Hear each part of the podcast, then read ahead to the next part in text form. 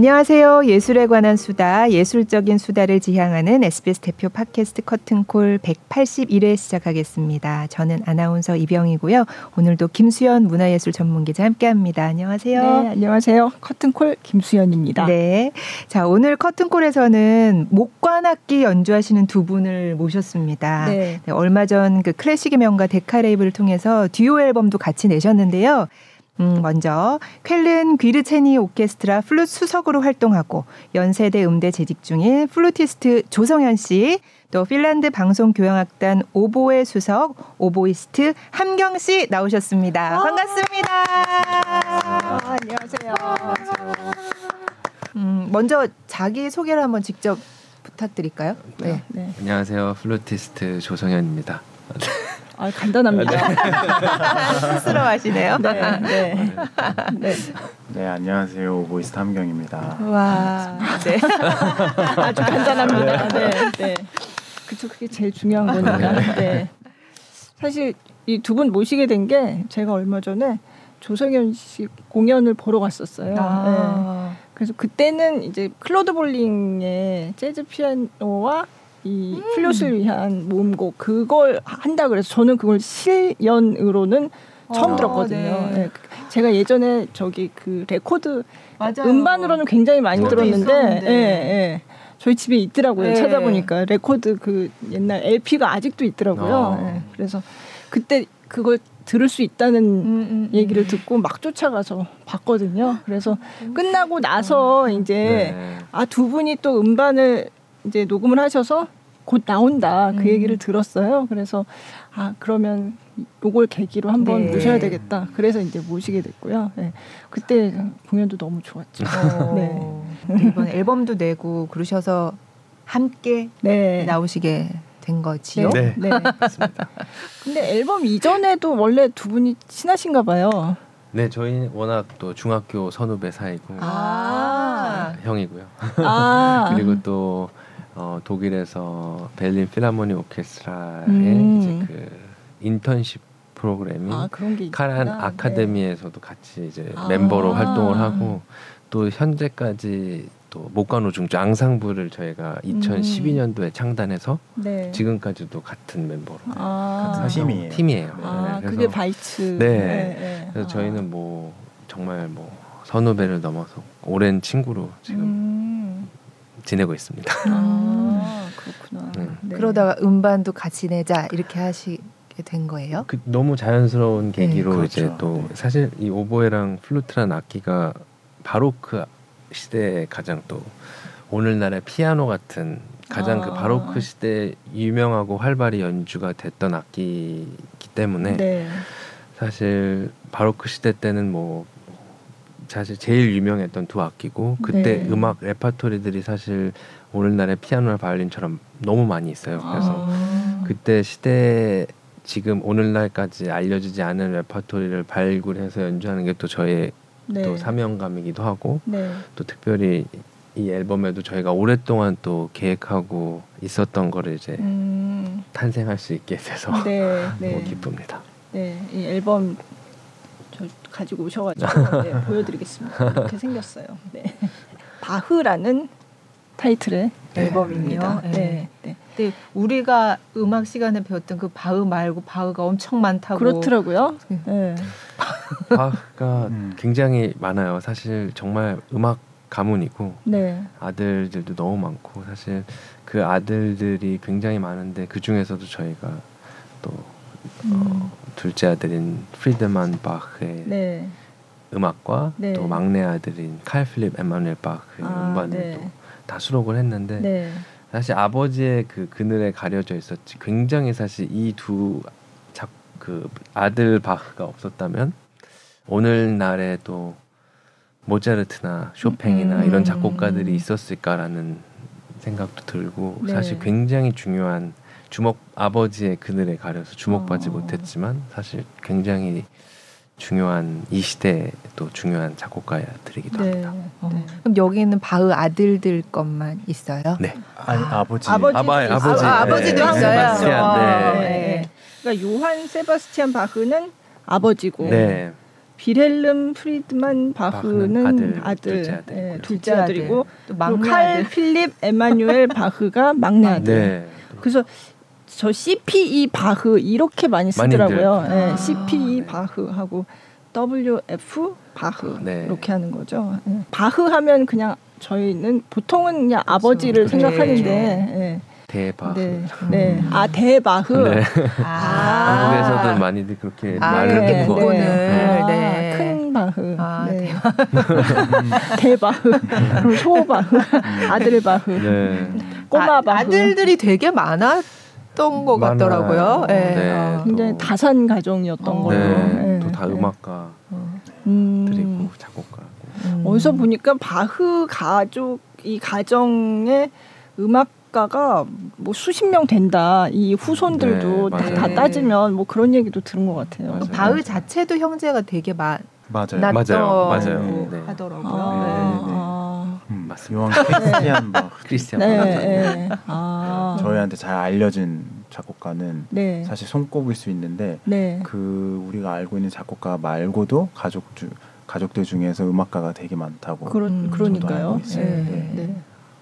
음. 근데 좀 전에 그 바로크 시대에 이 플루트와 오보에가 요즘의 피아노와 바이올린처럼 음. 그렇게 곡이 많았다 그랬는데 특별히 이유가 있을까요? 바로크 시대에 뭔가 잘 맞는 악기였을까요? 이게?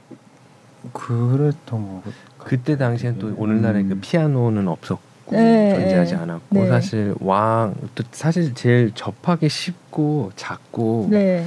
좀 그때 당시에는 이렇게 완전한 음들을 못 냈었지만 음. 사실 왕의 악기라고 많이들 아. 했어요. 이제 아. 독일 왕들이 이제 정말 플루트요. 네, 그래서 네. 플루트란 그때 당시에는 또 원전 악기는 트라베소라는 악기인데 네. 이제 그때는 이렇게 완벽한 악기의 형태가 아니고 네. 구멍도 여섯 개밖에 없고 어. 음역대도 한정이 돼 있었는데 네.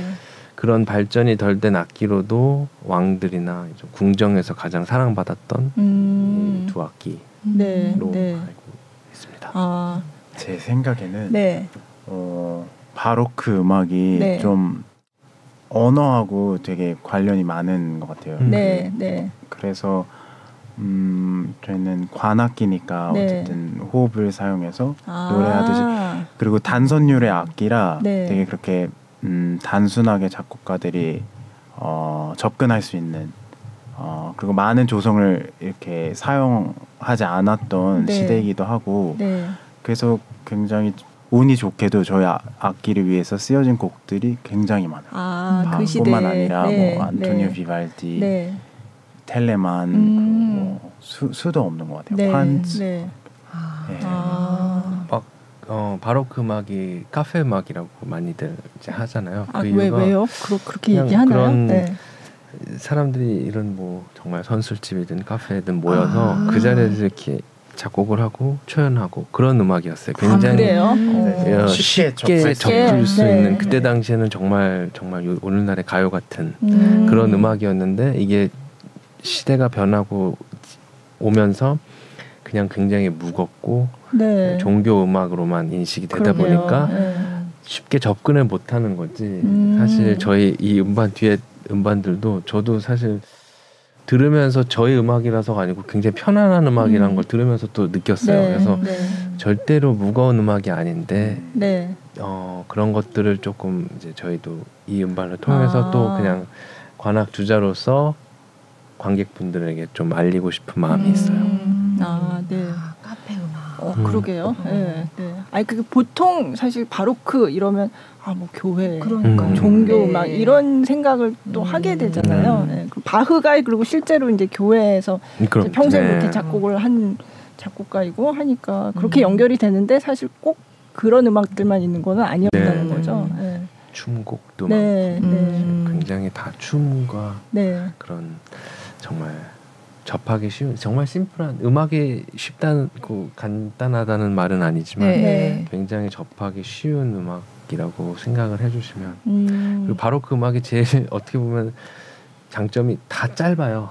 아, 그래서 네. 짤막짤막하게 나뉘어져 있고 악장도 네. 많이 있고 이렇게 돼서 처음 클래식을 접하는 분들께도 굉장히 쉽게 다가갈 수 음. 있는 음악이라고 아. 생각을 합니다. 음. 네. 궁금해서 사실 이름감이 아. 있는데 저는 들어보고 싶은데. 아, 네, 네, 네, 네 들어보겠습니다. 일단 먼저 들어보겠습니다. 네. 네. 보통 조금 얘기를 네. 하다가 듣는데 네. 오늘은 궁금하니까 어, 궁금해졌어요. 네. 맞습니다. 네. 그럼 뭘 들어볼까요? 그러니까 먼저 이, 이게 그러니까 그 아들 바흐. 아, 가 네. 작곡한 거죠. 네, 그걸 좀 설명을 해주세요. 몇째 아들이, 아들이 많아가지고 맞아요. 네. 사실 저희 음반이 네. 어쨌든 이 타이틀은 바흐지만 네. 저희들이 애초부터 구상하고 계획했던 게 둘째 아들 프리드만 바흐의 네. 여섯 개의 듀엣이에요. 음, 네. 근데 사실 이거를 하면서 저희가 또 플룻 레파토리지만 오보 연주자들에게도 많이 연주되는 어, 칼 필립 에마누엘 바흐의 솔로 소나타와 또 네. 대바흐의 대바흐. 유일한 플루트 솔로이자 파티타인 이것까지 다 추가를 해서 아. 연결을 지어보자라는 네. 생각에 네. 사실 저희의 메인 곡은 이 프리데만의 여섯 개 듀엣인데 음. 네. 이제 앞뒤로 아버지와 음, 막내 아들의 아들. 곡도 네. 수록을 한 거죠. 네, 음. 그래서 이게 CD가 두 장이더라고요. 아. 네, 네. 그러면 그 프리드만, 프리드만 바흐의 듀엣 중에서 지금 이번에 1악장을 네, 들려드려요. 네, 들어보겠습니다. 네.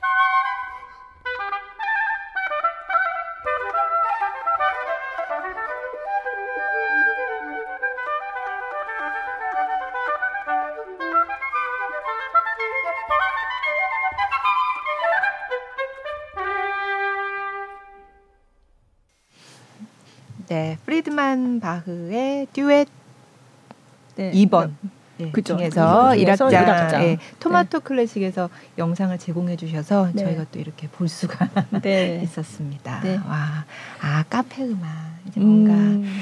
차를 마시면서 앉아 있는 어떤 상상을 해보았습니다. 뭐 차와 쿠키가 있어야 될 것 같은 이 앞에. 네. 네. 음. 굉장히 그러니까 도란도란 예. 얘기를 하는 것 같은 음. 그런 네. 느낌. 음. 예. 플루트와 오보에 하면 사실 오케스트라 음악 들으러 가면 당연히 그런 음악 악기가 있다는 건 알지만 또 자세히는 모르거든요. 네. 악기가 사실 또 멀리 있어가지고 잘 안 보이기도 해요. 네. 그래서 이게 어떤 식으로 음, 음. 연주가 되는 건지 이 악기가 어떻게 생겼는지 사실 가까이서 볼 기회가 없어서 그래서 제가 악기를 좀 가지고 나오셨으면 좋겠다 와. 부탁을 드렸어요. 네. 네. 네. 아까 그래서 왕의 악기 플루트 플루트를 가져오셨고 네. 오보에, 오보에. 네. 아. 근데 먼저 목관 악기라고 하잖아요. 네. 근데 사실 지금은 이제 목관 나무로 만드는 거는 아닌데 그럼 그쵸. 목관과 금관이 재료의 차이만 있는 건 아니라고 하더라고요. 그러니까 옛날에는 음. 다 이제 목관 하면 나무로 만들었지만 플룻도 나무로 만들었었어요. 옛날에는 네. 또 특히 네. 바로 그 시대 때는 트라베소라고 완전히 네. 나무 나무로 어. 네. 그때 이제 시스템이 발전이 되면서 정말 저희는 이제 또 옛날하고는 아마 모차르트나 바로크 시대 때도 이런 악기였다면 더 많은 곡을 쓰지 않았을까 아~ 근데 그때 당시는 그렇게 발전이 덜 된 악기임에도 불구하고 굉장히 사랑을 받았었고 네. 그때 당시에는 완벽하게 나무로 네. 돼 있었어요. 네. 그리고 사실 나무 악기와 금 악기의 소리의 색깔도 너무 달라서 네.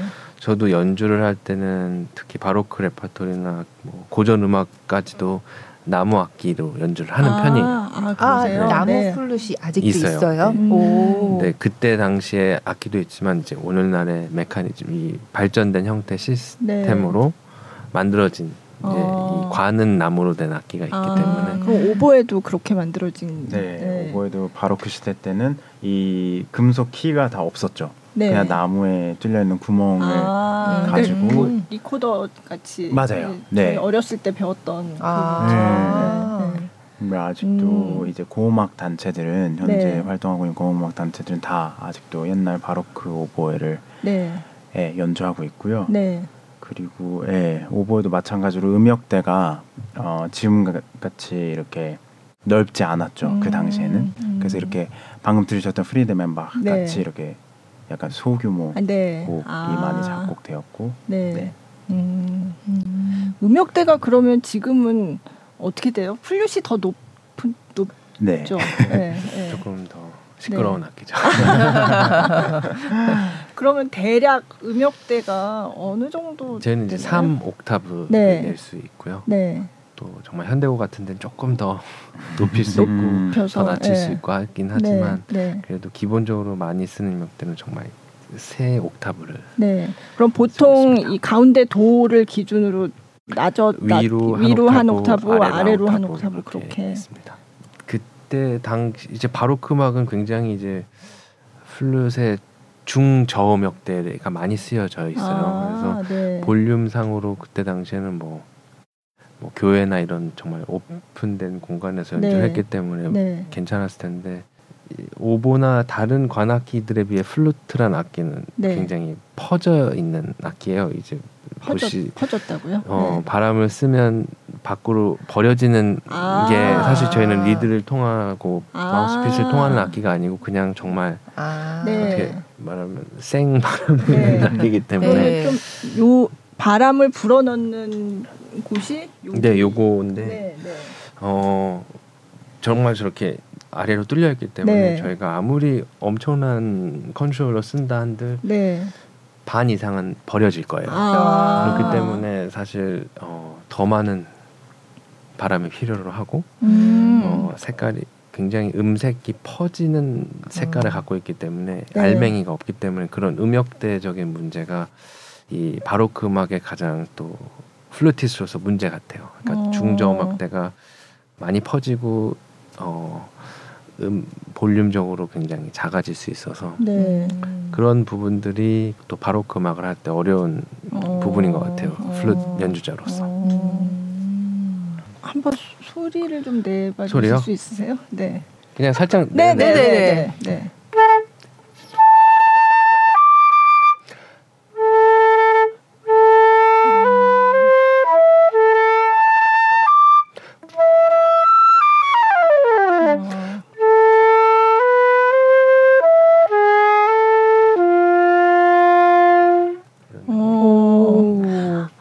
제가 네. 고등학교 다닐 때 단소를 배웠는데 조그만 소리를 내려 그래도 정말 안 나더라고요. 소리가 안 나서 진짜 바람 소리만 나고요. 네, 네, 네. 어. 근데 플룻을 배운 친구가 있었는데 그 친구 어릴 때 배웠대요.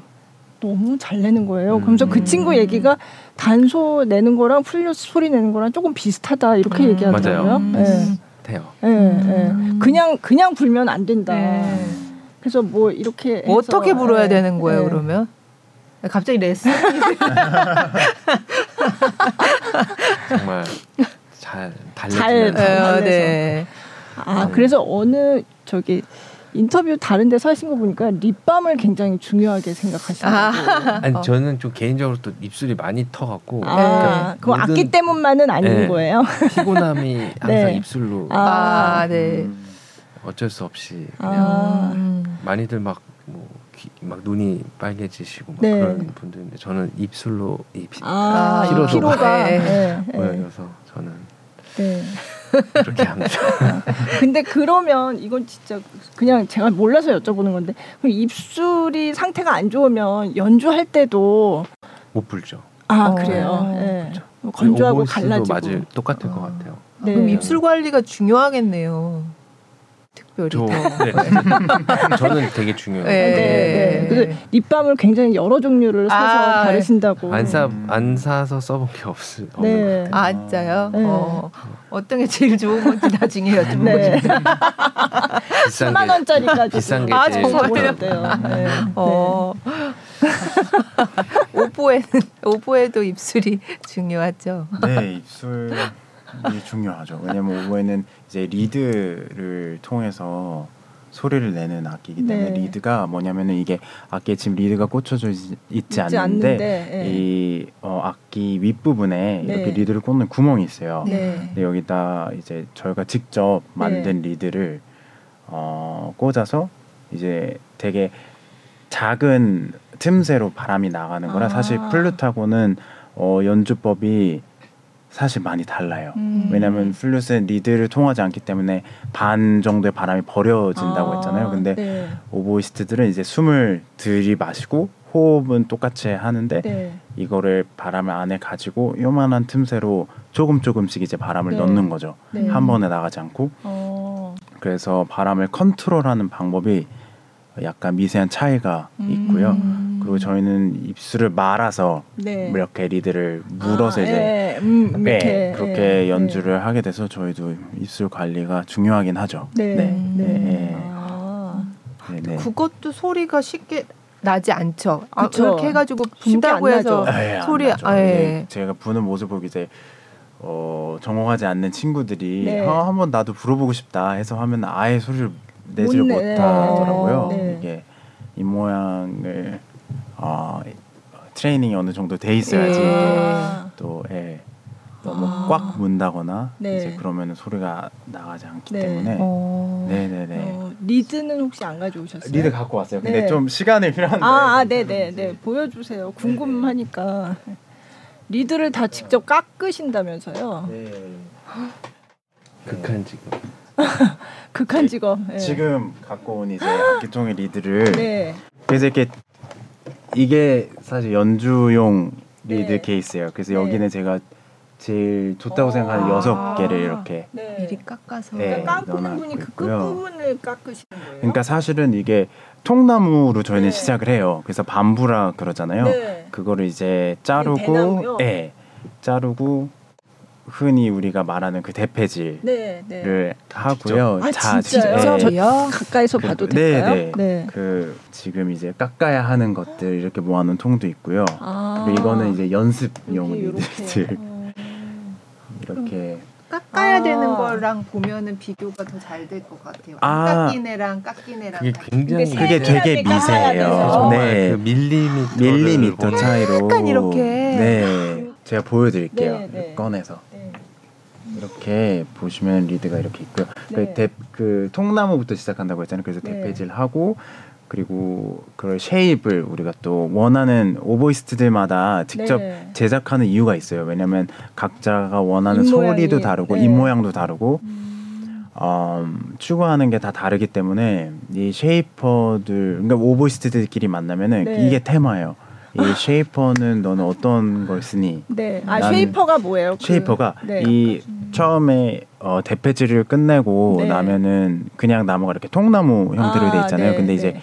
이 shape을 잡아주는. 잡아주는 네. 묶기 아, 전에 그 네, shape을 네. 어, 하는 게 shaper의 역할이고 그리고 이 콜크라고 이 밑에 staple이라고 저희는 그러거든요. 이것도 네. 종류가 브랜드가 여러 개가 있어요. 아 그래요? 그래서 이 브랜드에 따라서 또 달라져요. 음색, 음정 이런 게. 그리고 이게 길이도 다 다르고요. 아, 그래서 그래요? 저는 4.7mm를 네. 쓰지만 네. 이제 영국 같은 데 가면 이제 피치가 440으로 이제 아, 네. 좀 낮게 네. 튜닝을 한단 말이에요. 그럼 네. 거기서 이제 448로도 쓰고요. 음. 이제 독일 같은 경우는 446, 네. 445로 아 44, 443으로 이제 튜닝을 하니까 어. 45mm, 46mm를 아, 그때마다 다 달라져요. 네. 음. 정말 머리 아픈. 어, 사실은 아, 정말 real craft예요, craft. 아, 공예 거의 공예. 장인이 돼야 되겠네요. 네, 그래서 저도 리드 장인. 네. 어 물론 저도 도움을 받고 하지만 네. 결국에는 어, 직접 깎아요. 네, 직접 깎을 수밖에 없는 어 그런 어 일인 것 같고요. 네. 네. 네. 또 미국하고 유럽하고 리드도 아예 달라요. 맞습니다. 아 그래요? 또 이제 미국에서는 W자 리드를 W자 리드. 네, 그러니까 저희 이렇게 보면 리드가 네. 저희는 이렇게 U자로 위에 이거는 European 스타일입니다. 아, U자로 shape을 아, 예. 잡아요. 네. 네. 네. 그래서 유럽에서는 U자 형태의 리드를 쓰고 미국에서는 네. 아예 밑에까지 다 아. 스크레이브를 해서 W자 형태로 쓰게 돼요. 음. 그래서 아. 예를 들면 저는 이제 미국에 가서 일을 할 수가 없고 아 그래요? 그 경계가 리드가 아예 예 그리고 미국 오보이스도 유럽에 와서 음. 연주하지 않고요. 어 진짜요? 물론 이제는 좀 어, 처음 들었어요. 경계가 조금 네. 모호해지는 네. 시기가 왔다고 하는데 아직도 그게 아직도. 굉장히 극명하게 차이가 있어요. 그러면 연주법이나 뭐 이런 게 달라져요? 조금 달라져요. 완전히. 아 진짜요? 네, 그 주법도 달라지고요. 오. 추구하는 어, 소리 네. 그리고 비브라토 예를 들면 저희가 네, 바이브레이션 네. 할때 네. 그런 테크닉도 조금씩 달라지고요. 아, 그 리드의 모양에 따라서요. 따라서, 그 네. 조금 깎는 맞아요. 거 다른 건데도 그렇게 차이가 완전히 나요? 완전히 차이가 나요. 어머. 그리고 비엔나 필은 또 맞아요. 그 또 비엔나에서만 쓰는 오보에가 있어요. Viennese oboe라고 하거든요. 네. 그래서 Viennese oboe를 배우게 되면은 네. 이제 비엔나에 있는 다섯 개 오케스트라에서밖에 일을 할 수가 없어요. 아. 굉장히 큰 아. 도박이죠, 사실. 네. 그래서 네. 그런 점이 또 있답니다. 그러면은 네. 그거를 병행해서 연주할 수도 있지 않나요? 배우면? 어, 할 수는 있지만 그렇게 다 안 하시는 이유가 왜냐면은 예를 들면 어 이렇게 그냥 U자 리드로 해, 네, 네. 하고 공부를 한 그러니까 뭐냐 비엔나 오보는 오보에가 또 다르거든요. 아예 아, 생긴 게 예. 악기 자체가요. 악기 자체가 그래서 그걸 이제 비엔나에 예를 들면은 내가 네. 비엔나에 있는 오케스트라에 들어가고 싶어서 네. 비엔니즈 오브를 배운다. 네. 그렇게 하는 사람을 제가 여태까지 못 봤어요. 왜냐면은 그게 또 비엔나에서만 하시던 그죠. 분들에게 네. 조금 네. 이게 누가 될 수도 있고, 음, 아. 네, 그것만 정통으로 하시는 아. 분들이 또 아, 계속 네. 이렇게 해오신 네. 분들. 전통을 그게 이게 대에서 대로 이어지는 약간 이런. 그래서 예, 이걸 많은 분들이 모르세요. 일단 어. 리드를 직접 깎아야 된다는 거를 모르시고요. 네. 그리고 이게 얼마나 힘든 작업인지 모르셔서 예, 어, 예를 들면 어저께 별마당 도서관 가서 네. 피아니스트 문정재 선생님하고 네. 연주를 했는데 거기도 이제 토크 형식으로 음악회를 진행했는데 문정재 선생님이 이제 많은 오보이스트들하고 같이 연주해 보셨으니까 네. 저희 고충을 알고 음. 관객분들한테 이걸 설명해 주시더라고요. 네. 그래서 좀 감동했어요. 네, 이거 많은 분들이 모르시니까 이게 또 나무로 만들어져 있기 때문에 네. 날씨나 아. 어, 지역에 다른 지역에 갈 때또 네. 달라져요. 아, 그래요? 그래서 오보이스트들은 네. 매일 깎아야 돼요. 평생 깎고 준비를 미리 미리 해야 돼요. 어. 그러니까 한국에 여름에 오면 습하잖아요. 네. 그리고 이제 에어컨 냉방이 이제 강하면은 또 리드가 붙어요. 다 이게 붙는다는 게 이제 미세한 구멍을 통해서 바람을 낸다고 말씀드렸잖아요. 아, 네. 좁아져요. 그게 아, 좁아져요. 안에 미세한 네. 구멍들이 있는 거예요. 네, 그러니까 제가 보여드리면은 네. 어머. 끝에, 끝에. 네. 그러니까 이 있네요. 나무를 이렇게 대패 작업을 해서 이렇게 돼 있으면 이거를 반에 접는 거예요. 아~ 그래서 여기를 자르면 이제 구멍이 생기겠죠. 아~ 그래서 이렇게 미세한 구멍이 여기 보실지 모르겠어요. 예. 네. 음. 보이시죠? 그 구멍이 네. 바람을 넣어야 요 여기 이 구멍을 통해서 이렇게 소리가 나는 거예요. 아~ 네. 어머. 너무 신기하죠. 네. 어, 어. 이렇게. 어. 네. 아, 그 그거를 그래서 사실은 꽂아서? 오보에 만으로는 네. 아무런 소리가 나지가 않아요. 네. 아무런 네. 소리를 낼 수가 없고 이제 그게 있어야 이 리드를 이제 꽂으면은 네. 이제 오보에서 음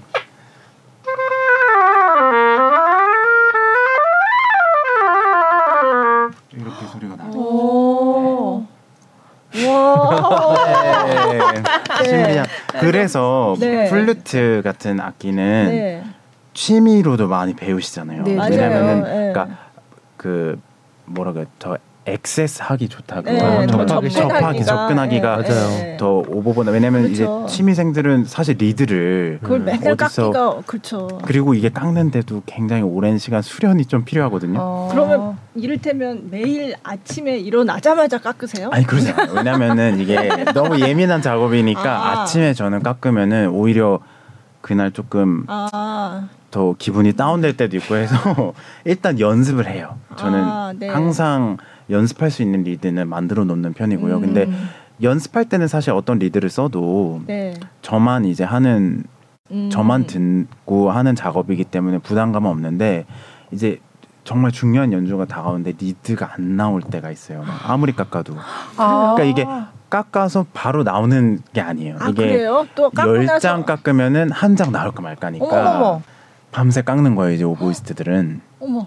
근데 진짜 제일 음. 제가 들었을 때 충격이었던 건 엄청나게 공을 들여서 깎은 리드가 탄생을 했는데 네. 그거의 수명이 어 꽃이 피고 지는 것과 똑같아요. 네. 왜냐면 이게 나무니까 아, 오래 안 가요. 일주일도 안 갈 때도 있고 어머. 많이 불면 일주일도 못 가고요. 네. 그리고 또 이게 케인에 따라서 케인이란 게 그 나무의 네. 성질에 따라서 조금 달라지죠 많이. 네. 예를 들면 한국은 습하니까 네. 또 리드가 팽창했다가 아~ 그럼 이제 너무 힘들게 되니까 이제 못 부는 거예요. 이제 고음이나 이런 데 가면 컨트롤이 안 되는데 어~ 또 냉방 있는 데 가면 그게 쫙 달라붙어요. 그러니까 이게 근데 또 그래서 굉장히 어... 엄청난 도전적인 악기인 거. 그래서 네. 미국에서는 네. 그런 진짜 연구 결과가 있거든요. 그 뇌를 수술하는 surgeon 네. 다음에 가장 스트레스 높은 오보이스트. 오보이스트. 네. 진짜요? 네. 그래서 그 바순 주자라도 네, 근데 이제 바순도 이제 겹리드 악기거든요. 저희와 네. 제가 같은데 그럼 겹으로 돼 있어요. 네. 겹으로 돼 있어요. 근데 바순은 크기가 훨씬 크죠. 아, 그러니까 네. 크기가 클수록 덜 예민하죠, 사실. 음, 그래서 수명도 조금 더 오래 가는 편이고요, 네. 바순 리드는. 그래서 그거는 이제 바순 주자들도 이 정말 그 리드가 안 나오는 그 시기에는 네. 똑같이 스트레스는 받지만 네. 이제 리드가 더 작아지게 되면은 더 예민해진다는 음. 거에는 다 동의를 해주더라고요. 네. 그래서 너네는 정말 힘들겠다. 우리도 힘든데. 네. 그럼 바순 주자도 이걸 깎나요? 네, 진짜? 다 깎고요. 예. 클라리넷이나 색소폰 같은 네. 거는 어, 겹리드가 아니고 그냥 뭐라 그러죠? 그냥 싱글 리드라 그러는데 어 그냥 나무 대패 하나를 이렇게 네. 마우스피스에 붙여서 네. 사용하는 거기 때문에 그런 건 다 제작이 되어서 팔아요. 아. 그런 거는 덜 예민하고 네. 그래서 클라리넷 어, 하는 친구들 보면은 한 뭐 30장, 40장 이렇게 그냥 샵에서 사와서 네. 그냥 뜯어서 네. 그냥 부는 거예요. 아. 근데 저희는 예, 너무 부럽고 네. 상상할 수가 없죠. 저희는 사실 아. 그거를 저희는 막 대패질하고 묶고 이제 실로 사실 깎는 작업은 네. 그래도 깎으면 반응이 오니까 네. 거기에 오는 사실 카타르시스는 있어요. 왜냐면은 내가 내 손으로 해서 소리를 난다는 네, 거에 대한 네. 뿌듯함은 있거든요. 음. 근데 이제 음. 그전 작업 있죠. 대패질부터 시작해서 나무 묶고 예. 이런 작업은 정말 노동이에요, 노동 사실. 하나 완성되기까지 몇 시간 걸린다고 봐야 돼요? 그게 어, 대패질부터 시작하기 때문에 네. 처음부터 이 소리가 나는 과정까지 한 번에 앉아서 깎기는 힘들어요. 아. 그래서 저는 좀 과정을 나눠서 네. 대패질을 해놓은 나무 작업을 해놓은 그런 나무들을 따로 모아놓고 네. 또 묶여 묶이기만 한 묶어 놓기만 한 나무들 도 모아놓고 반 정도 깎은 네, 것도 네. 모아놓고 이제 완성할 때는 계속 이제 불면서. 네. 그럼 만약에 하나를 쭉 한다 그러면 얼마나 그러면은 뭐 사실 앉아서 한두 시간 정도 네, 하나. 날마다요. 그쵸 사실은. 어, 스트레스 받을 어, 만하네요. 그, 근데 그렇게 깎았다고 해서 그게 100%다 되는 것도 아닌가. 네. 사실 거의 반 이상을 버려요. 근데 이게 또 성격이 어 자신 있게 그냥 아닌 거 싶다 이런 거는 또 버리면은 또 버린 만큼 채워지잖아요. 네, 그리고 또 네. 그렇게 할 수 있었는데 저는 또 그게 안 되더라고요. 어. 왜냐하면 이게 아까 말씀드린 대로 습도나 네. 이런 거에 영향을 받기 때문에 아 이게 또 다른 데 가면 네, 또 예를 들면은 제가 이제 fin란드에 지금 네. 살고 있는데 네. 핀란드에서 좋았 안 좋았던 리드가 네. 갑자기 또 한국에 왔는데 여기에 맞을 수가 있어요. 음. 네. 그래서 저는 못 버리겠 잘못 버리겠는 거예요. 그래서 그래서 또 뭐 1년 2년 그냥 묵혀 놨는데 갑자기 네. 살아나는 경우도 있고요. 어. 되게 신기해요. 그러면 되게 리드가 엄청 많으시겠어요? 엄청 많아요. 그리고 이거는 제 어, 케이스 네. 메인 케이스에 들어있는 네, 그것도 벌써 수십 개 되는 이것도 거잖아요. 이미 수십 개인데 네. 또 second 케이스에는 막 50장짜리 아, 담아놓는 그런 네. 케이스도 가지고 다니고요. 네. 이게 근데 정말 막판에 쓸 수 있는 리드는 정말 한 개, 두 개 있으면 많다고 저희는 느껴요. 아 그래요? 그러면 저희는, 내가 네. 오늘 연주가 중요한 게 있는데 오늘 요 리드를 써야겠다 이러고 네. 마음을 딱 먹고 갔는데 가서 뭐 이를테면 직전에 리허설을 한다거나 할 때 어 이거 소리 아닌데 이럴 네, 때도 너무 많죠. 너무 많, 그래서 그런 걸 옆에서 너무 많이 봤어요. 아, 네, 진짜요? 그러니까 이거는 연주 리드로 아껴놨는데 네. 딱 막상 당일날 갔는데 네. 너무 아닌 거예요. 네. 그래서 결국에는 연습 때 그냥 썼던 게 제일 낫네 하고 어. 그걸로 연주하는 경우가 굉장히 많아요. 아, 좀 그러니까 다양하게 들고 다니시겠네요. 네, 다양하게 어. 좀 네, 들고 다니는 편이에요.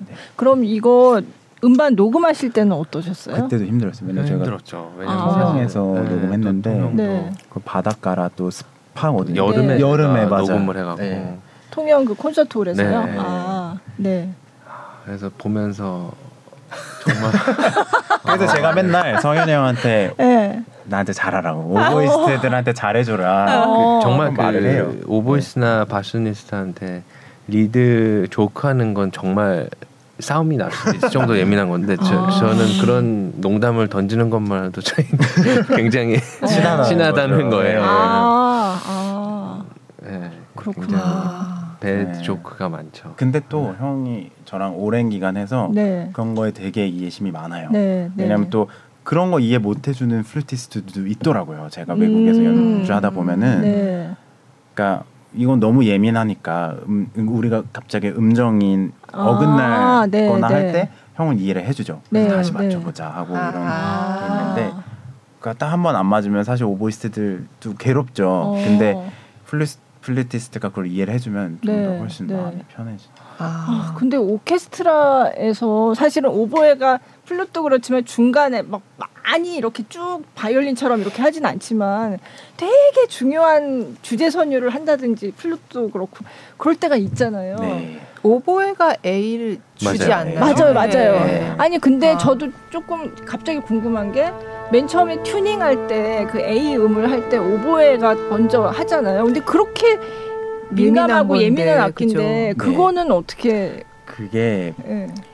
제가 듣기로는 그 오보에의 음색이 네. 뭔가 다른 악기들을 뚫고 조금 이렇게 음. 아. 또랑또랑하게 네. 이렇게 귀에 네. 꽂히는 듯한 그런 네. 음색을 가지고 있어서 가장 어, 그한 음을 내도 그 배음이란 게 있잖아요. 우리가 네. 데시벨 테스트 놓고 보면은 음을 내도 그 안에서 이 음정이 있는데 아. 다른 악기가 맞추어서 튜닝하기가 가장 적합한 음색이라고 음. 말씀하시더라고요. 그래서 아. 어디서 시작됐는지 모르겠는데 네. 그게 어느 순간부터 전통이 돼서 음. 항상 오보의 주자가 그렇죠. A를 해. 네. 저는 아. 개인적으로도 저희가 가운데 있기도 하지만 네. 어, 지휘자 오케스트라의 음색과 그 오케스트라의 소리를 아예 바꾸는 게 지휘자나 악장보다도 오보이스트라고 생각해요. 음. 사실 그 관악기의 색깔이 얼마나 그 오케스트라의 네.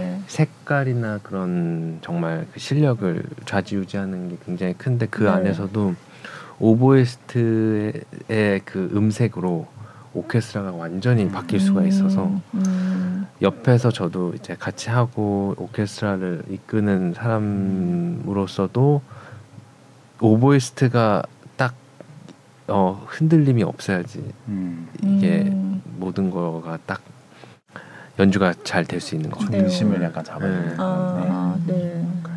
짊어진 짐이 많네요. 아.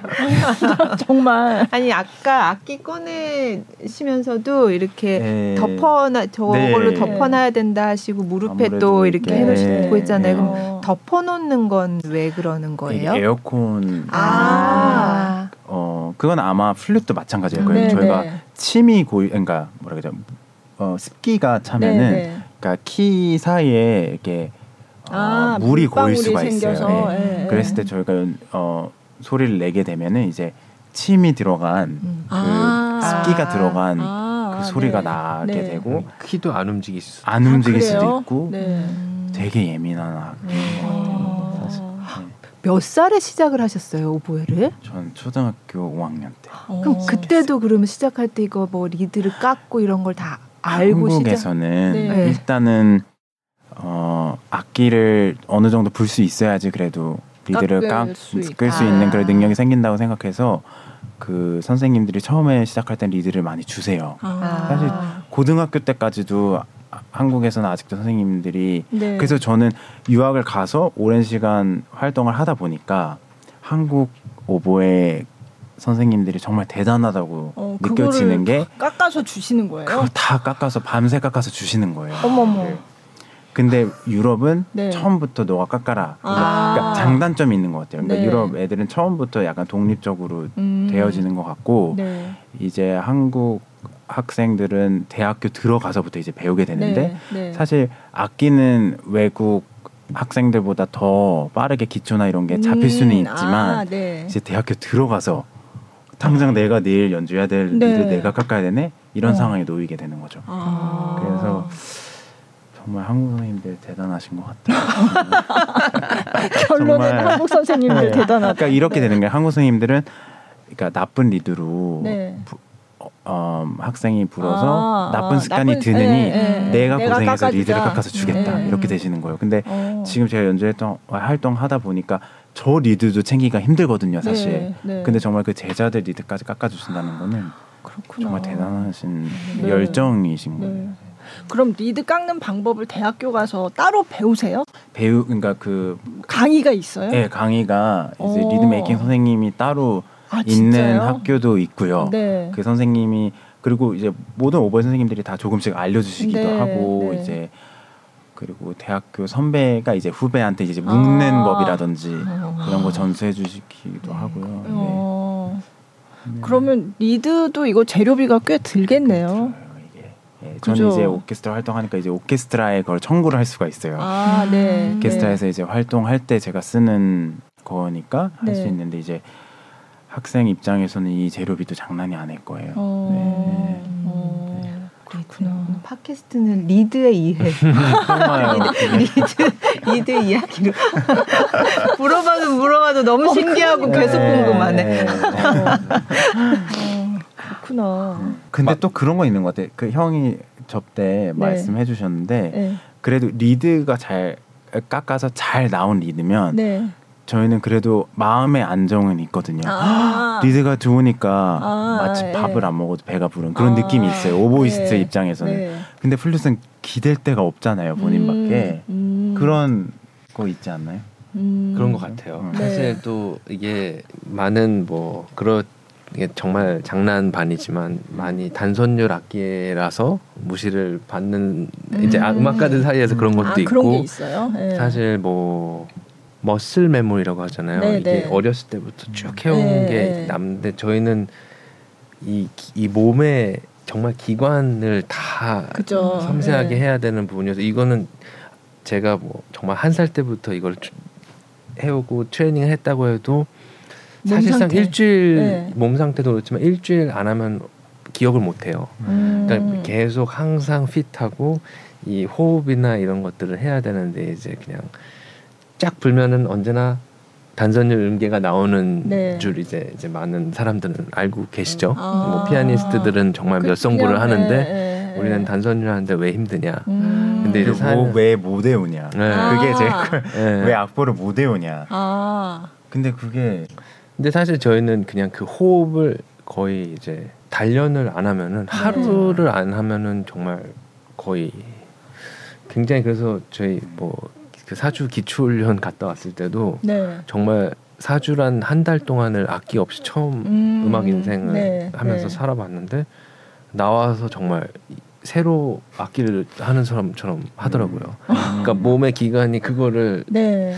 정말 저희는 뭐 정확하게 이 횡격막 음. 이런 거를 쓸 줄 아는데 그게 사실 굉장히 감인 거고 네. 저희가 횡격막을 연다라는 표현을 많이 쓰고 가, 그런 식으로 가르치지만 그거는 본인의 느낌이지 그건 절대 음. 그게 정확하게 그 열어서 제대로 하고 있는 컨트롤을 할 수 없는 네. 부분인데 그러니까 그거는 그러니까 매일 매일 단련을 단련. 시키는 시켜야 되는 운동 선수랑 네. 비슷한 것 같아요. 네. 그러니까 정말 관악 주자들은 정확하게 이제 성악하시는 분들도 네. 마찬가지겠지만 정말 운동 선수랑 음. 똑같다고 보면 되시고 음. 손가락을 외우고 이런 거에 보다 몸의 음. 기관을 호흡을 통해서 하는 거기 때문에 항상 핏해야 되고 네. 건강 관리를 못하는 것도 그 사람의 책임이고 아. 그것도 실력의 한 부분인 음. 것 같아요. 아. 그래서 정말 저희는 목이 잠기면 소리도 아예 잠기거든요. 네. 그러니까 그냥 이 모든 기관을 항상 음. 열어놓고 음. 컨트롤하고 호흡하는 게 필요한 것 네. 같아요. 내 목이 잠겼는데 그 악기 안, 소리가 잠겨요? 네, 네. 사실 가장 바람을 내는 마지막 포인트 부분이기 때문에 네. 여기가 잠기면 뭐 관악 주자들은 다 똑같을 거예요. 아. 몸이 부으면 네. 부을 때 압력이 가해지면 아프잖아요. 네. 그러니까 편하게 못 내니까 아. 그런 고충들이 있는 것 같아요. 네. 네. 어. 그러면 호흡법을 따로 연습을 하세요? 정말 제일 중요한 것 같아요. 저는 네. 이제 한국에서는 그냥 정확한 그런 거라기보다 그냥 복식호흡으로 네. 단정이 졌지만 사실 호흡법이란 걸 따로 배우는 게 굉장히 중요한 것 같아요. 어렸을 음. 때부터 이 관악을 하려면 네. 음. 이게 정말 배로만 필요한 게 아니고 이 몸 전체를 쓰는 호흡을 네. 배워야 되는 게 굉장히 중요한데 어. 그런 거를 진짜 어렸을 때부터 굉장히 무의식 통해서 네. 단련을 했다면 얼마나 좋았을까라는 생각은 해요. 아 그래요. 네. 네. 그럼 체중이 뭐 늘고 줄고 이것도 영향을 받아요? 어 글쎄요. 아, 근데 사실 굉장히 저는 운동은 중요한 것 같아요. 아, 굉장히 네. 폐활량도 중요한 것 같고 음. 덩치가 크고 덩치가 작고 이런 것보다 내 몸이 굉장히 음. 활동적이고 음. 어, 하다면 되게 도움은 되는 것 같아요. 음. 근데 사실 사람들이 이렇게 긴장을 하면 왜 이렇게 막 이렇게 네. 빨라지잖아요. 두근두근두근. 네. 그리고 숨 쉬는 것도 음, 조금. 이제 평소랑은 다르게 뭔가 되게 가쁘고 네. 예, 그렇게 되잖아요. 근데 그런 어떤 심리적인 상태도 굉장히 영향을 많이 줄 것 같다는 생각이 엄청 많이 주 엄청 많이 예. 저는 너무 많이 떠는 편이어서 네. 아직도 연주 들어가기 직전에 너무 떨리잖아요. 네. 그때 호흡이 올라가죠. 그죠. 네. 계속 내리려고. 음. 아. 그래서 원래 사람이 스트레스 받을 때 숨 쉬는 걸 까먹는데요. 네. 숨을 네. 참고 있는데 스트레스 받을 때 음. 계속 올라옵니다. 아. 어, 그런 것 같아요. 응. 그때 계속 음. 쉬어줘야 된다고 하더라고요. 그게 어. 다 나중에 병이 된다고 하더라고요. 그래서 근데 어. 악기도 예. 그러니까 관악기는 그게 직접적으로 영향을 줄 것 같거든요. 네. 네. 물론 뭐 다른 악기도 긴장하고 막 이러면 안 좋겠지만 근데 관악기는 그냥 이 직접 그죠. 네. 네. 그럼 뭔가 내 마음을 안정시키는 어떤 비법 같은 게 있어야 될 것 같은데요. 음, 맞아요. 네.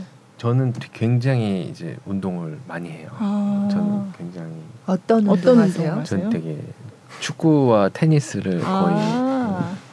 사실 그거에 너무 빠져 있기도 한데 아, 네. 네. 사람마다 굉장히 다른데 저는 어렸을 때부터 막 막 이렇게 막 부딪히고 음. 그런 구기 종목을 다 좋아해서 네. 운동으로 많이 그런 걸 아. 푸는 것 같아요. 네. 음. 아. 그리고 실제로 그렇게 막 운동으로 해서 하면은 호흡이 굉장히 넓어진다는 네, 네. 것도 느끼고 네. 아.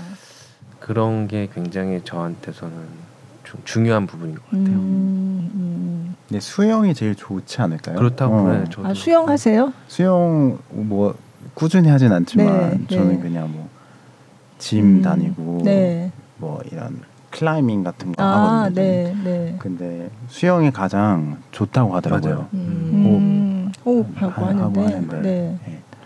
음. 이게 음. 악 얘기를 하는데 계속 지금 네. 아까는 깎는 얘기. 네. 네. 아, 음, 그렇구나. 재밌네요. 그러면 아까 네. 함경 씨는 초등학교 5학년 때부터 시작하셨다고 하셨고 그럼 조성현 씨는 저는 초등학교 3학년 때부터 어. 시작했어요. 그러니까 정말 뭐 바이올린이나 피아노 하시는 분들에 비해서는 굉장히 늦은 편인데 네. 또 관악기는 음. 너무 일찍 할 수가 없어요. 네, 네. 이게 체구가 그쵸, 작으면 그쵸. 이거 이게 위치도 안 네, 되고 네. 또 호흡을 필요로 하는 악기 때문에 정말 어렸을 때 그런 압을 또 주는 음. 것도 굉장히 또안 음. 좋은 것 같기도 하고. 아. 이건 어리다고 해서 악기가 작아지는 건 아닌 거죠? 작은 악기도 있는데요. 아 있어요? 네. 플룻은 이렇게 돌려져 있는 것도 있어요. 아. 이게 아. 기니까 네. 이게 이렇게 돌 입, 아. 유턴 하듯이. 네. 아, 그래요. 아, 그거는 네. 좀 어린. 근데 사실 음. 그, 래서 관악기 중에서 가장 어렸을 때 해도 되는 악기가 플루트인 것 같아요. 네. 리코더, 플루트. 네. 네. 네. 그리고 이렇게 특히 압이 굉장히 많이 음. 필요로 한 악기는 제 생각에 정말 좀더 음. 있어도 음. 그래서 굉장히 중학교나 고등학교 때 시작해서도 정말 잘 네. 하시는 분도 많이 네. 있어요. 네. 그래서 음. 그런 시기는 다른 악기보다는 조금 관악기가 늦어야 되는 거 같아요. 너무 일찍 하는 게 오히려 안 좋은 할 수가 없는 악기 같아요. 아. 또 워낙 성악가 분들도 고등학교 때 맞아요. 시작해서 네, 늦게 시작하신 네, 분들이 많죠. 네, 하니까 굉장히 그런 게 좀 비슷한 것 같아요. 음. 성악하는 분들이랑 음. 관악기가. 제가 어디 인터뷰에서 보니까 엠마누엘 파후드의 공연을 본 게 계기가 됐다. 맞아요. 그렇게 말씀하셨더라고요. 네, 저한테는 절대 빠질 수 없는 분이고 네, 사실 네. 그분이 아니었으면 제가 이거를 그 지금까지 하고 있을지도 의문이 정도로. 어. 제가 초등학교 3학년 때 98년도에 네. 그 에마누엘 파위가 한국 첫 내한 공연을 이제 네. 콘서트홀에서 가졌어요. 어. 그때 워낙 저희 어머니가 뭐 장르 불문하고 연주회를 아, 저를 그냥 음악을 좋아하셔서 랜덤하게 네, 많이 네. 데리고 다니셨는데 그때 앞에 에마누엘의 공연이었고 아. 갔는데 그냥 사실 그때는 뭐 피아노나 뭐 하모니카 취미로 그냥 유치원에서 초등학교 때까지 했지만 음악에 대해서 전혀 모르는데 네. 그 공연이 굉장히 큰 계기가 됐어요. 그냥 음. 정말 이 2천석이 넘는 거를 플루트라는 악기로 영화 배우 같은 사람이 나와서 아, 네. 차고 그게 굉장히 사진으로 남아 있어 갖고 어, 네. 그때 그 공연 직후에 이제 플루트를 배우고 싶다고 이제 음. 해서 굉장히 자연스럽게 아. 여기까지 온 것 같아요. 네. 어. 그래서 나중에 만나셨다고. 그쵸. 네. 사실 네. 그 어, 플루트가 오케스트라 악기라는 것도 몰랐고 사실 전 플루트를 그냥 좋아서 했지 아, 플루트로 오케스트라 입단을 하자 뭐 오케스트라가 음. 굉장히 좋은 음악인지도 전 사실 전공을 하면서도 잘 몰랐어요 지금 그래서 근데 단지 베를린 필하모닉 그 카라얀 아카데미에 간 것도 엠마누엘 파위의 음악을 옆에서 듣고 같이 아. 연주하고 싶고 배우고 싶어서 네. 또딱 저희가 오디션에 일찍 돼서 어, 된 상태였지만 시작은 같이 했거든요, 저랑. 아, 그래서 그럼 같은 기간에 네, 저를 굉장히 모티베이트를 할수 있게 도와준 네, 친구고 네. 그때 당시에 이미 또 오케스트라를 품뻑 빠져 있는 네. 친구라서 저한테서 이 엠마누엘과 음. 경희가 오케스트라에 또 빠져들 수 있게 또 카란 아카데미에 음. 어, 지원을 해서 들어갈 수 있게 해준 음. 것 같아요. 아, 음. 그럼 함경 씨는 뭐 저 부친께서도 원래 오보이스트였고 음. 그래서 그냥 자연스럽게 시작하신 건가요? 어떻게 하셨어요? 아니요, 저도 처음에는 네. 그냥 취미로 네. 피아노하고 바이올린 했었었는데 아, 네. 별로 뭐, 뭐 흥미도 없었고 네. 그렇게 재능을 보이지 않았다고 네. 하시더라고요. 네.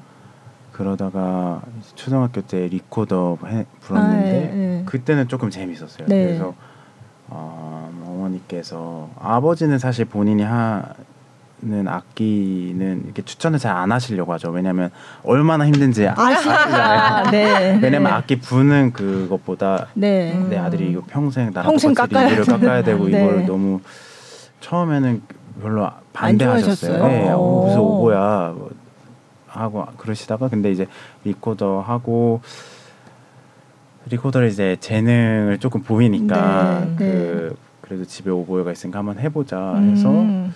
시작하게 된 거죠 5학년 아, 때. 네, 네. 근데 지금 생각하면 좀 아찔하긴 해요. 그때 안 했으면 내 인생이 어떻게 됐을까. 음, 그냥 그 후부터 시작한 후부터 계속 오보에 네. 빠져서 살았거든요 지금까지. 네. 그래서 네. 지금 생각해 보면 좀 어. 떻게 보면 자, 예, 말씀하신 대로 자연스럽게 그렇게 네. 된것 같아요. 네. 그러면 아버님께서 깎아주시고 한 적도 있으세요? 그럼요. 어. 어렸을 때는 많이 도움 받았고요. 네. 그리고 근데 이제 직접적인 레슨은 네. 어, 받은 적은 많이 없어요. 네. 가끔 이렇게 충고 한 마디 정도는 던져주셨는데 정말 선생님은 네. 그 서로 알겠더라고요. 아, 아 이게 그죠. 잘 예. 안 되죠. 네. 그래서 안 되죠. 예. 네. 그래서 다른 분한테 네. 네. 이제 유학을 가게 됐죠. 아, 네. 근데 참 아버님께서 이렇게 깎으시면서 아이고 네. 얘도 이걸 해야 되나? 네. 그래서 이번에 한국 왔을 때는 제가 몇 개 드려요. 아~ 이제는 아~ 상황이 네. 네. 제가 열심히 깎을 때니까요. 네, 네. 네 지금 드리고 아~ 되게 뿌듯해하시고 되게 아, 신기하시는 것 같아요. 이제 네가 네. 이렇게 해주는구나.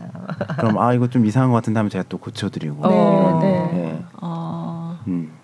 아 그리고 이게 음역대 때문에 뭐 조금 더 높은 음을 내려면 뭐 좀 다른 악기를 쓰고 이런 게 있어요? 아니요 사실 아, 뭐 네. 조금 더 음악 대를 높이려면 사실 피콜로 피콜로 예, 하면 되지만 네. 사실 이 악기에서는 더 높이려면 정말 정말 손가락 포지션을 발명해서 현대곡에는 아. 이쁘지 않죠 소리 아. 자체는 근데 어정그 어, 정해져 있는 그 안에서만 네, 내고요. 네. 사실 네. 더 높은 음역대는 이제 피콜로로 음, 한다. 피콜로는 비슷한가요? 연주 주법이? 저는 개인적으로 굉장히 어려워요. 아. 구멍이 사실 악기가 작기 때문에 더 작고요. 네, 네. 저 피콜로 이제 해외에서는 어, 학생일 때는 두 개 다 배웠지만 그러, 그러, 네. 어, 오케스트라에서 피콜로 주자가 따로 있고요. 아, 그렇게 네. 지금 당연히 플루트 아, 불줄 알아야 되지만 네. 피콜로를 네. 전문적으로 하는 아, 분들이 이제 따로 있, 어요 네, 네. 네. 저도 뭐 음. 목간오중절 할 때는 피콜로가 필요한 네, 곡들이 몇개 있어서 그때는 피콜로 아, 쓰지만 피콜로 하시고, 예. 최대한 하려고 합니다. 아. 그래서 하지 말자고 계속 아, 그래요? 빼자고. 아, 아. 음. 오보에는 특별히 뭐 다른 종류가 있고 그런 건 아니죠. 있어요. 오보에 있어요? 네. 가족들이 또 아, 있는데 아, 오보 다모레라고 그게 네. 바로 그 오보에하고 가장 음색이 비슷해요. 아. 그래서 바흐의 마태수난곡 이런 네. 데서 그 오보에 다모레 아. 그 번호가 몇 개 이렇게 네. 들어가 있고요. 네. 그게 어 3도가 낮아요 음역대가 아, 오보에보다. 그리고 잉글리시 호른 아 맞다 맞다. 네. 잉글리시 호른을 같이 하시더라고요. 맞아요. 네. 그게 마치 플루트가 피콜로, 피콜로 이렇게 부전공 하듯이 네, 네. 어, 학교 대학교 때 네. 이렇게 부전공으로 배우고 오케스트라마다 잉글리시 호른 주자가 또 따로 네, 있고요. 네. 음. 잉글리시 호른도 목관 이에요? 네, 그러니까 오보에랑 똑같이 생겼는데 아. 더 길고요. 음. 아. 네. 그 리드도 조금 더 크고 아. 그러니까 사실 오보에 부는 사람이 잉글리시 호른도 불 수 있죠. 네. 사실은. 네. 그것도 리드 깎아야 돼요. 네. 아. 근데 또 이거랑 다르게 깎 다르게 깎고. 아. 네, 그 shape도 다 다르고 네. 그래서 저 베를린에서 배웠던 은사님이 잉글리시 호른 주자세요. 네, 네. 그래서 선생님한테 조금 그리고 제 첫 번째 그 성현이 형하고 같이 일했던 네. 직장이 베를린 콘체트하우스 오케스트라인데 네, 네. 그때 제가 잉글리시 호른 아, 주자로 있었고 아, 네. 형은 플루트 수석 주자로 네, 있었고 네. 네. 이것도 그럼 음역대가 아까 이거는 세 옥타브 그렇게 말씀하셨는데 플루트는 네. 오보에는 어느 정도 오보에도 세 옥타브 세 옥타브예요. 네. 저희는 그러니까 오보의 키를 눌러서 낼 수 있는 음역대는 사실 3 옥타브의 A까지 올라가고요. 네. 그리고 제일 밑에 옥타브에서는 어, C 플랫까지 아, 낼 수가 있어요. 네. 네. 그 외에 라 위로 이제 B 플랫이나 어, 도까지 쓰는 현대 작곡가들이 있어요. 네, 네. 그런 건 이제 막 뭐 이빨을 이용해서도 막 소리를 내려고 해보고 막 이빨을 이용해요. 네, 이빨을 굉장히 위험한 사실 그건데 네, 네. 리드에 이렇게 이런 식으로 해가지고 뭐 어떻게 주법을 잡으면은 네, 네. 그 고음이 그, 난다고 하더라고요. 아~ 그래서 근데 그 예. 하나 잃으면서 그게 그게 하이 하이 씨막 이렇게 올라가는 거예요. 예, 아~ 뭐 그런 곡이 원래 음역대는 거기까지는 안 되는데 사실은 안 되는 거죠. 아~ 예. 아~ 저희도 3 옥타브 네, 네. 음. 어. 클라리넷은 근데 더 넓죠 저희보다. 아, 네, 음. 네. 그래서 재즈나 이런데 더 많이 쓰였다고 하더라고요. 아. 폭이 넓어서. 네, 네. 네. 그렇구나. 네. 그럼 악기가 여러 개 가지고 계시게 악기 여러 개 갖고 계셨어요? 제 악기는 네. 오보에는 두 개 가지고 있고요. 네. 왜냐하면 너무 예민하기 때문에 또 악기 하나가 말썽이면 second 악기가 있어야 돼서 오보에는 두 개 가지고 있고 제 개인 잉글리시 호른 네. 아직도 가지고 있고요. 음. 오보에 다모레 아. 가지고 있고. 그럼 걔, 걔네는 이렇게 그래도 계속 불어줘야 되는 맞아요. 거죠. 불어주지 않으면 또 키가 움직이질 않아요.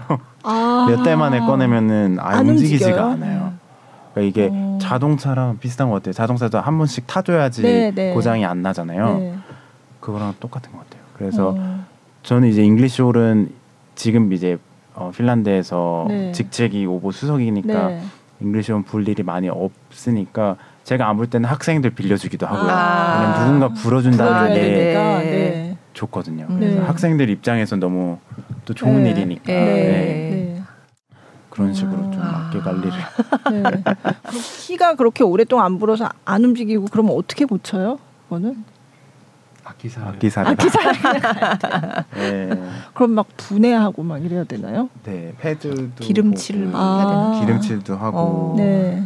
수명은요? 악기 수명은? 아니 수명은 뭐 그냥 금속 악기, 뭐 네. 은악기도 있고 나무 악기도 있지만 네. 금악기는 평생 쓸 수 있어요. 평생. 아. 근데 사실 장단점이 있어요. 못 가는 음. 악기 중에서 뭐 비교가 안 될 정도로 가장 비싸요. 플루트는. 아. 근데 이제 이들은 평생 은 쓰기 사실 쓸 수는 있으나 네, 네. 그리고 리드도 매일 사야 맞아요. 리드 값을 아, 보고 리드 하면은 네. 그리고 악기도 한 제 생각에는 한 몇 년 지나고 나면은 그 네. 압력이 이제 빠지게 되잖아요. 많이 아. 부니까 아. 그래서 새 악기가 가지고 있는 그 저항감이라든지 네.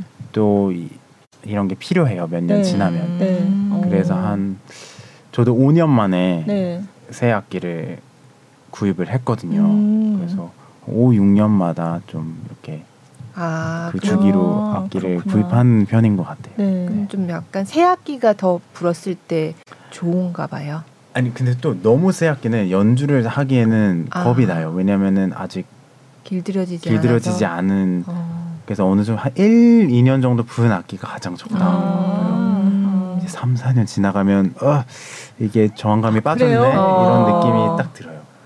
그럼 이제 그때부터 리드가 조금 더 두꺼워지기 시작하는 거예요. 왜냐하면 그냥 얇은 리드로 했을 때 악기에서 받아주는 저항감이 빠지니까 아, 네. 그 내가 예전에 내고 싶어하던 그런 묵직한 소리가 나지가 않네 하면서 리드가 두꺼워지니까 네. 그 밸런스를 조금 찾아가는 것 같아요. 어. 머리 머리 아프나. 리, 리드 얘기하면 끝이 없는 것 같아요. 끝이 없습니다. 네, 네. 네. 다른 얘기 하다가도 결국 네. 결국 리드로 돌아와. 그래서 그 판도라의 상자를 열면 안 돼. 오보이스트들끼리 만나면은 네. 뭐, 미리 얘기를 해요. 우리 네. 리드 얘기 리드 하지 말까? 네. 어.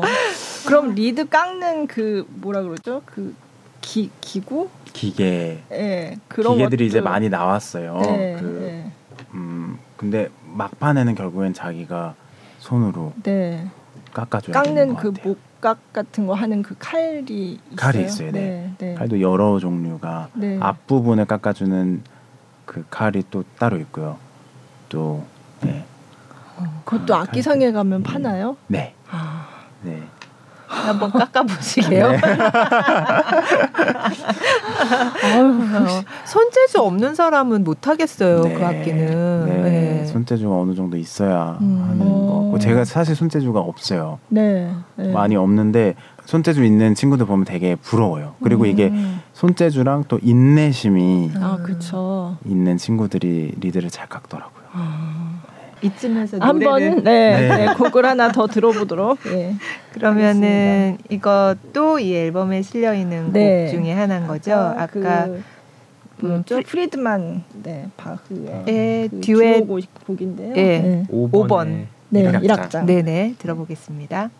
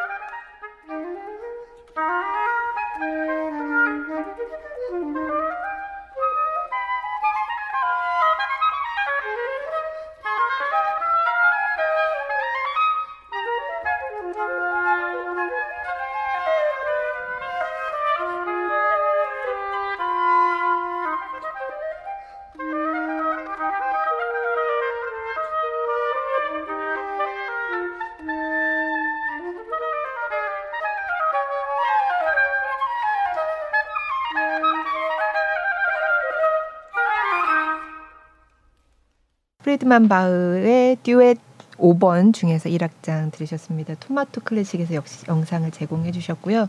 저건 언제 연주예요?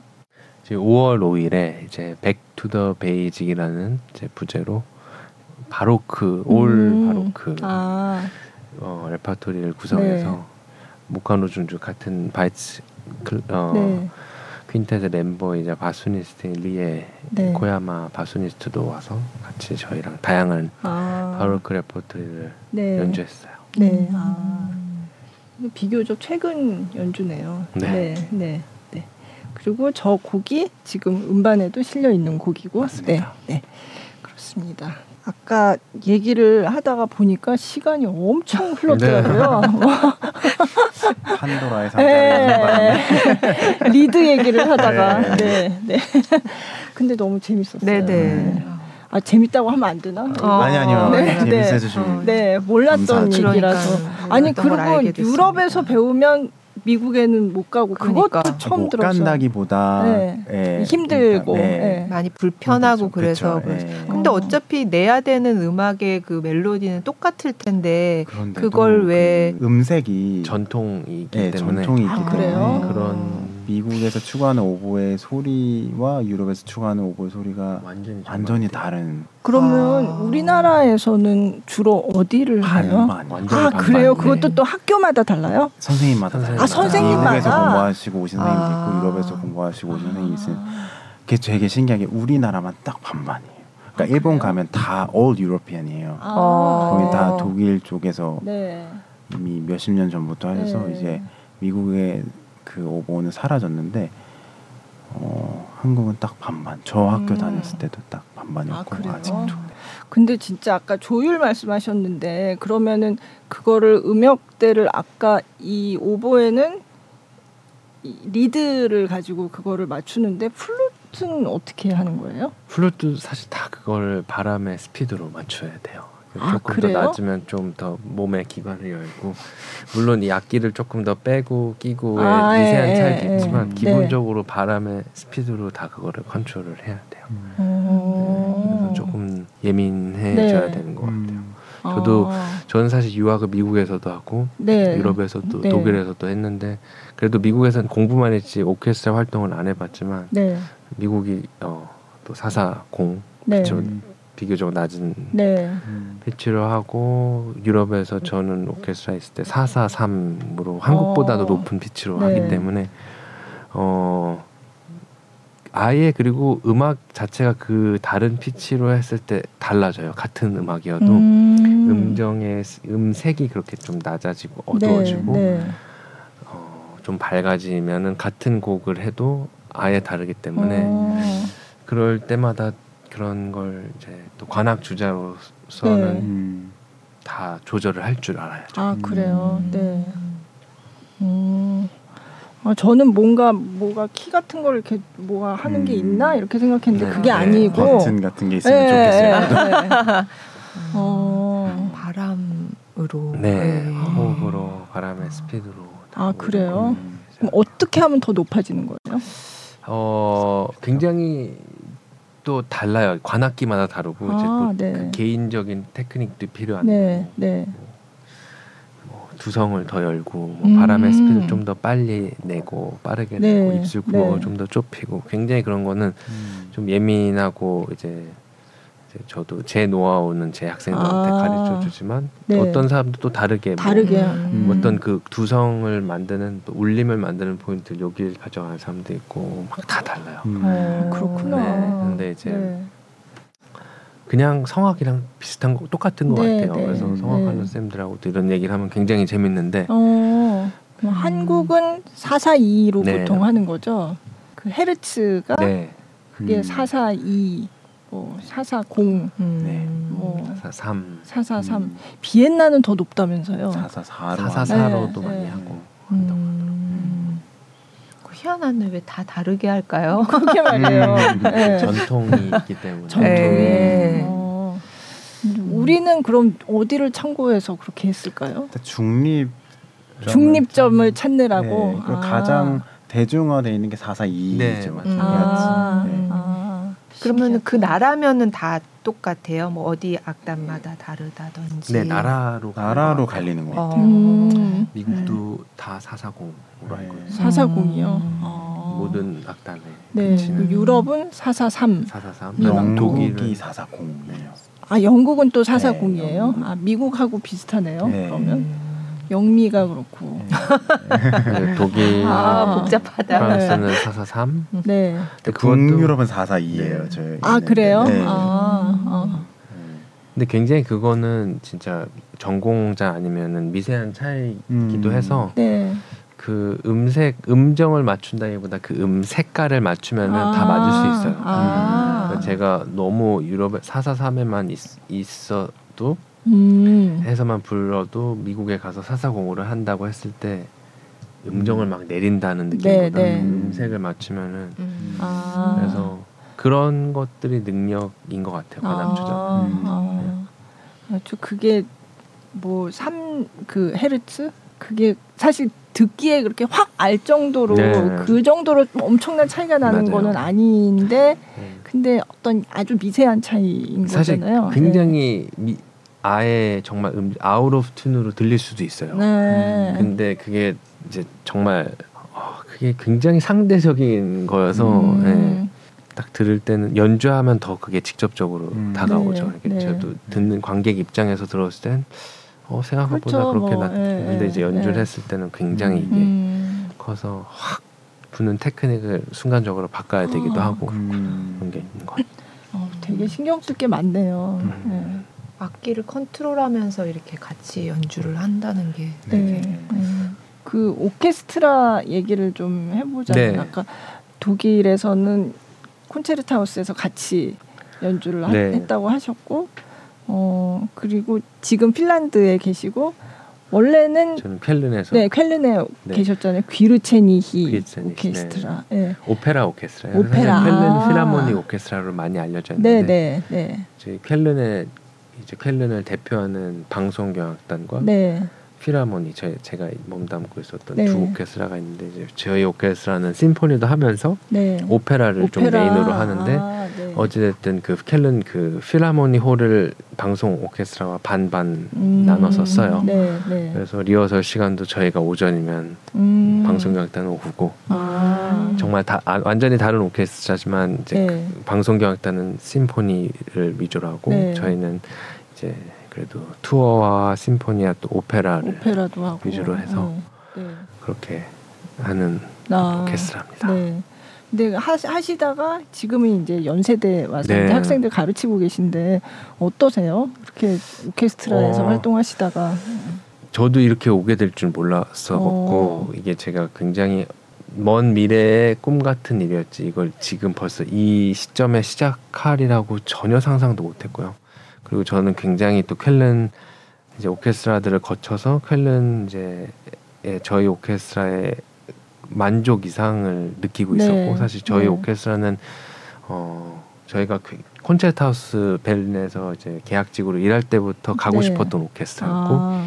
굉장히 또 지휘자를 보고 저희 음. 셰프 지휘자를 보고 간 거기 때문에 애정이 좀 남달랐어요. 네. 그리고 동료들도 굉장히 다양한 나라에서 오고 어, 좀 엄청 행복해하는 음. 찰나였는데 네.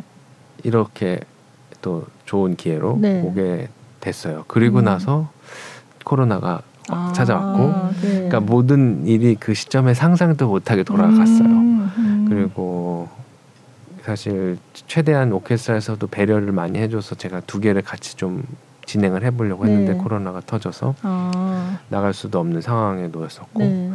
그래도 종종 아직까지도 이제 정말 거의 3년 이상 제 자리가 공석이었어 갖고 음. 어 제가 가서 많이 이제 게스트로 또 네. 연주를 많이 네. 하고 있고 음. 또 학생들을 연, 이제 가르치면서는 저도 어 이제 켈른에서도 저희 오케스트라의 아카데미 학생들을 네. 가르쳐 보기도 했고 아, 네. 정말 저의 클래스는 없었지만 그래도 티칭을 하면서 굉장히 배우는 게 많다고 네. 느껴서 어 그리고 전화경이나 중학교 때 유학을 나가면서 조금 음. 어떻게 보면 일찍 어 경험한 걸 네. 학생들한테 조금 더 일찍 전수해 음. 주고자 하는 마음도 있었고 네. 그런 것들에서 되게 보람도 느끼고 한국에서도 음. 많은 연주를 할 수 있어서 되게 감사한데 그리움은 있는 네, 것 같아요. 그리고 항상 활동. 그림 네. 그리고 그래서 저희가 지금 또 항상 매년 여름 작년부터 준비하는 고잉홈, 네, 고잉홈 프로젝트에 더 네. 제가 더 엄청 이렇게 음. 어, 빠져 있는 거기도 네, 하고 어떻게 보면 저의 어떤 사명감이기도 하고 음. 어, 네, 플룻 오보나 이 관악 목관악기가 특히 오케스트라에서는 꽂히기 때문에 네. 그런 활동들이 좀 그립긴 해요. 아, 어. 이제 그런 거를 이제 고잉홈 프로젝트에서 조금 더 해소하고 더 어, 풀수 있어서 네.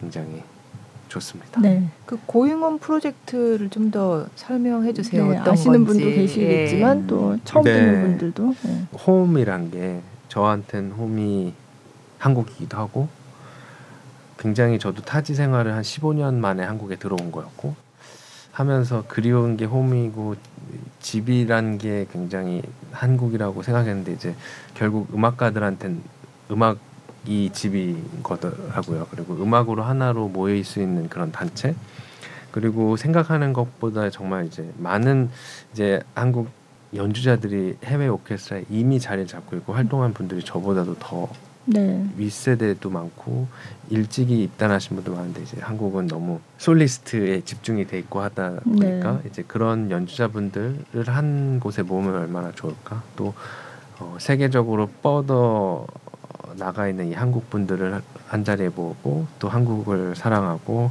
한국에서 또 활동하는 외국 연주자분들도 이제 모아서 음. 이제 저희가 페스티벌 오케스트라를 네. 만들었어요. 네. 그래서 굉장히 멤버들이 정말 이미 엄청 훌륭한 연주자들이고 오케스트라 주자인 동시에 협연자 솔리스트이기 때문에 이런 멤버들을 어떻게 어, 모을 수 있다는 그런 꿈으로 이제 시작이 됐고 정말 루체른 페스티벌 오케스트라가 네, 한국에도 있다라는 네. 걸또 보여드리고 싶었고 음, 네.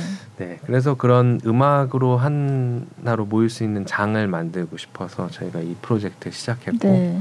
또 경희도 물론이고 정말 우리나라를 대표하는 많은 분들이 약단이라고 아직까지는 할 수 없지만 음. 프로젝트에 함께 해주시고 계셔서 네. 어, 앞으로가 더 기대되는 음, 프로젝트입니다. 네. 근데 지휘자가 없잖아요. 그게 네. 어떤 의미인가요? 어, 지휘자가 없는 공연도 이번에 네. 8월 1일, 네. 2일 롯데 콘서트홀에서 진행하는데요. 지휘자가 없다는 없이 연주를 한다는 의미는 단원 하나 하나가 더 음. 어, 관여를 하는 거죠. 네. 그 연주에. 그래서 더 한 번 더 총보도 보고 오게 네. 되고 사실 이게 굉장히 저희가 정말 난곡 스트라빈스키 봄의 제전을 연주하고 네.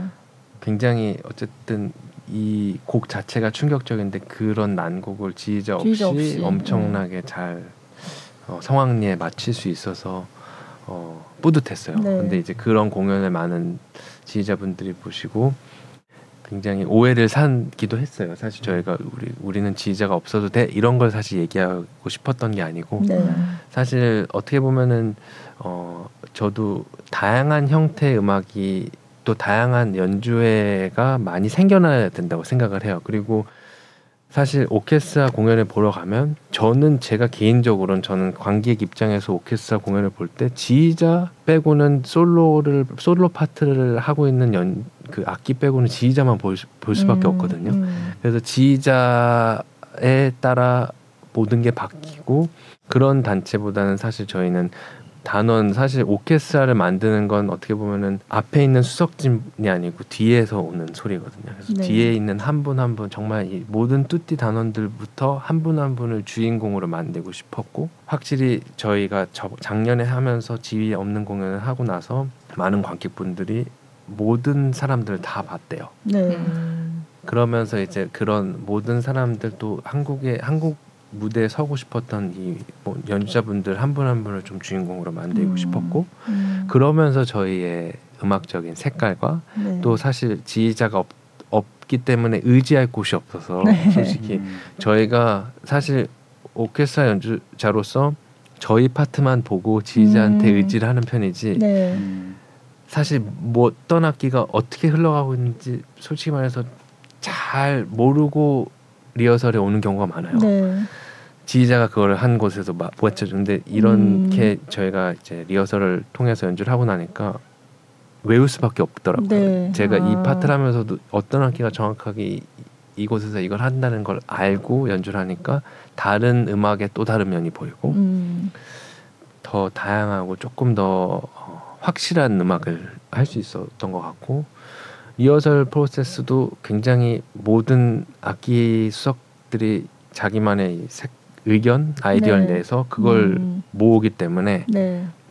어떤 한 사람의 음악보다는 더 다양한 음악을 보여드릴 수 있는 장점이 있지 음. 않나라는 네. 건데 사실 지휘자가 정말 무조건 필요한 곡도 있기 때문에 네. 사실 저희가 이거를 하는 이유는 이제 저희만의 그런 음악 개성을 보여드리는 거지 지휘자가 없어도 돼라는 건 아, 절대 아니에요.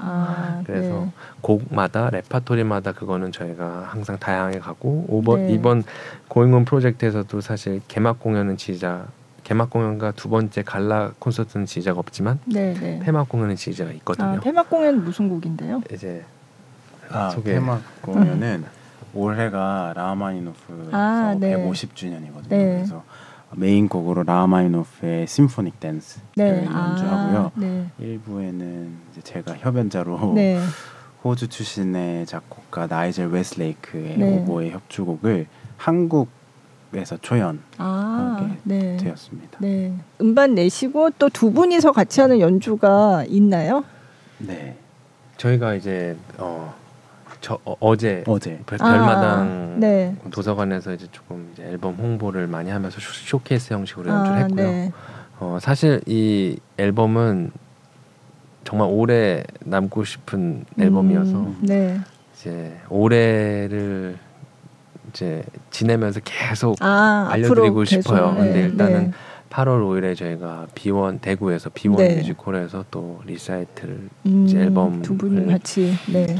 네 어, 홍보하면서 리사이틀 열 예정이고 네. 이제 또 하반기에도 계속 이 앨범을 노출시키면서 음. 음. 저희가 이 바로크 음악의 매력을 많이 알려드리고 싶어요. 네. 그러면 이제 여름 휴가 기간이라서 한국에 오신 거고 네. 그러면 고잉홈하고 같이 하시는 거 하고 또 뭐 다른 계획도 있으세요? 네, 저는 8월 10일 날 네. 금호 아트홀 아. 연세에서 네. 5년 만에 어. 금호아트홀에서 하는 네. 어, 리사이틀을 아. 솔로 리사이틀을 네. 가질 예정이고요. 네. 그리고 8월 18일 날 원주 시립교향악단하고 아, 네, 네. 찐모만의 오보의 협주곡을 네. 연주할 예정입니다. 아, 네. 뭐 휴가가 아닌데요? 휴가가 아니에요. 네. 돌아가자마자 또 시즌이 시작해서 그러니까요. 네. 사실 네. 휴가는 내년에 근데 휴가를 오래 가기도 힘들겠어요. 그 연주하시는 분들 네, 아까 그러니까. 머슬 메모리 뭐 말씀도 하셨지만 이게 며칠만 안 해도 음. 근데 이제 금방... 휴가가 뭐 예를 들면 4주 정도 네. 시간이 있다 그러면 2주를 쉬었으면 2주 돌아올 시간이 있으니까 네. 네. 그런 식으로 다 휴가를 음. 가시더라고요. 아, 제 네. 동료 분들은 네. 음. 악기를 갖고 휴가 가는 사람도, 사람도 있고요. 아. 네. 악기 가지고 가세요? 저는 사실 그럴 수 있으면 그런 편이에요. 아. 안 불더라도 그냥 그 이제 마음의, 마음의 안정을. 어. 그리고 매일 조금씩이라도 불어 놓으면 음. 나중에 아예 안 불었을 때 돌아오는 것보다 좀 수월하니까 아. 저도 휴가 때도 예, 가지고 가세요. 리드라도 가져가요. 리드라도. 아, 리드라도. 예. 아, 리드로. 예. 아. 리드 얘기 결국 리드 얘기로 돌아왔어. 이거 다시. 네. 어 리드 몇 개나 가져가세요? 휴가 갈 때? 그때 하나만 가져가. 하나만. 네. 아, 뭐, 그러니까 이렇게 이렇게 불어보고. 네, 입 모양 아. 연습을 위해서. 평생 리드는 어떻게 떼놓을 수가 없네요. 네. 네. 안 보고 싶어요. 네. 마지막으로 하고 싶은 얘기 있으시면 어, 저희 이 앨범 네. 바흐 앨범과 아, 네. 고잉홈 프로젝트 두 개가 오늘 굉장히 네. 어, 네. 열심히 준비하고 있기 때문에 네. 네. 어, 정말 많, 많은 응원과 정말 다른 컨셉의 공연을 보여드릴 수 있다는 확신이 있기 때문에 음. 오셔서 정말 처음 클래식을 접하는 분들도 오시면 굉장히 즐겁게 감상하실 수 있을 거라고 확신합니다. 네. 네. 날짜가 8월 1, 2, 3 아, 네. 롯데 콘서트홀에서. 네. 아, 네. 아 오늘 저희 이제 그 이제 스튜디오에 처음으로 목관악기 주자를 모시고 얘기를 나눠봤는데 너무 재미가 있어요. 시간 가는 줄 모르고 네. 예, 얘기를 나눠봤습니다. 오늘 또 악기까지 이렇게 가지고 나와주셔서 정말 감사드리고요. 네. 네. 또 다음에 뵙도록 하겠습니다. 네, 감사합니다. 감사합니다.